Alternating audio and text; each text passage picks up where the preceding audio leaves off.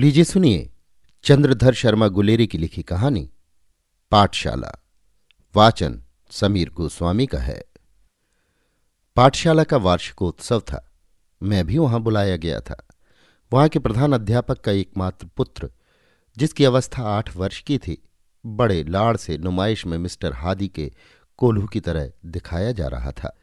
उसका मुँह पीला था, आँखें सफ़ेद थीं, दृष्टि भूमि से उठती नहीं थी।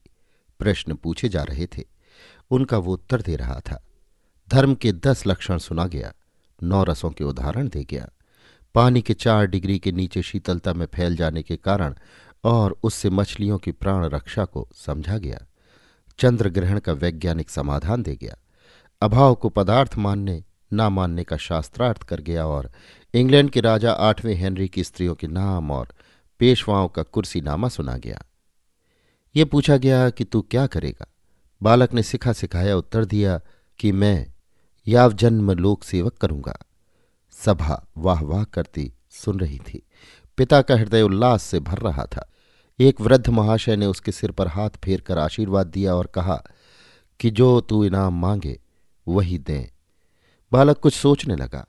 पिता और अध्यापक इस चिंता में लगे कि देखें, ये पढ़ाई का पुतला कौन सी पुस्तक माँगता है? बालक के मुख पर विलक्षण रंगों का परिवर्तन हो रहा था। हृदय में कृत्रिम और स्वाभाविक भावों की लड़ाई की झलक आँखों में दिख रही थी। कुछ खास कर गला साफ़ कर नकली पर्दे के हट जाने से स्वयं विस्मित होकर बालक ने धीरे से कहा, लड्डू, पिता और अध्यापक निराश हो गए। इतने समय तक मेरा वास घुट रहा था। अब मैंने सुख की सांस भरी। उन सबने बालक की प्रवृत्तियों का गला घोटने में कुछ उठा नहीं रखा था, पर बालक बच गया। उसके बचने की आशा है, क्योंकि वो लड्डू की पुकार, जीवित वृक्ष के हरे पत्तों का मधुर मरमर था। मरे काठ की अलमारी की सिर दुखाने वाली खड़खड़ाहट नहीं। अभी आप सुन रहे थे चंद्रधर शर्मा गुलेरी की लिखी कहानी, पाठशाला।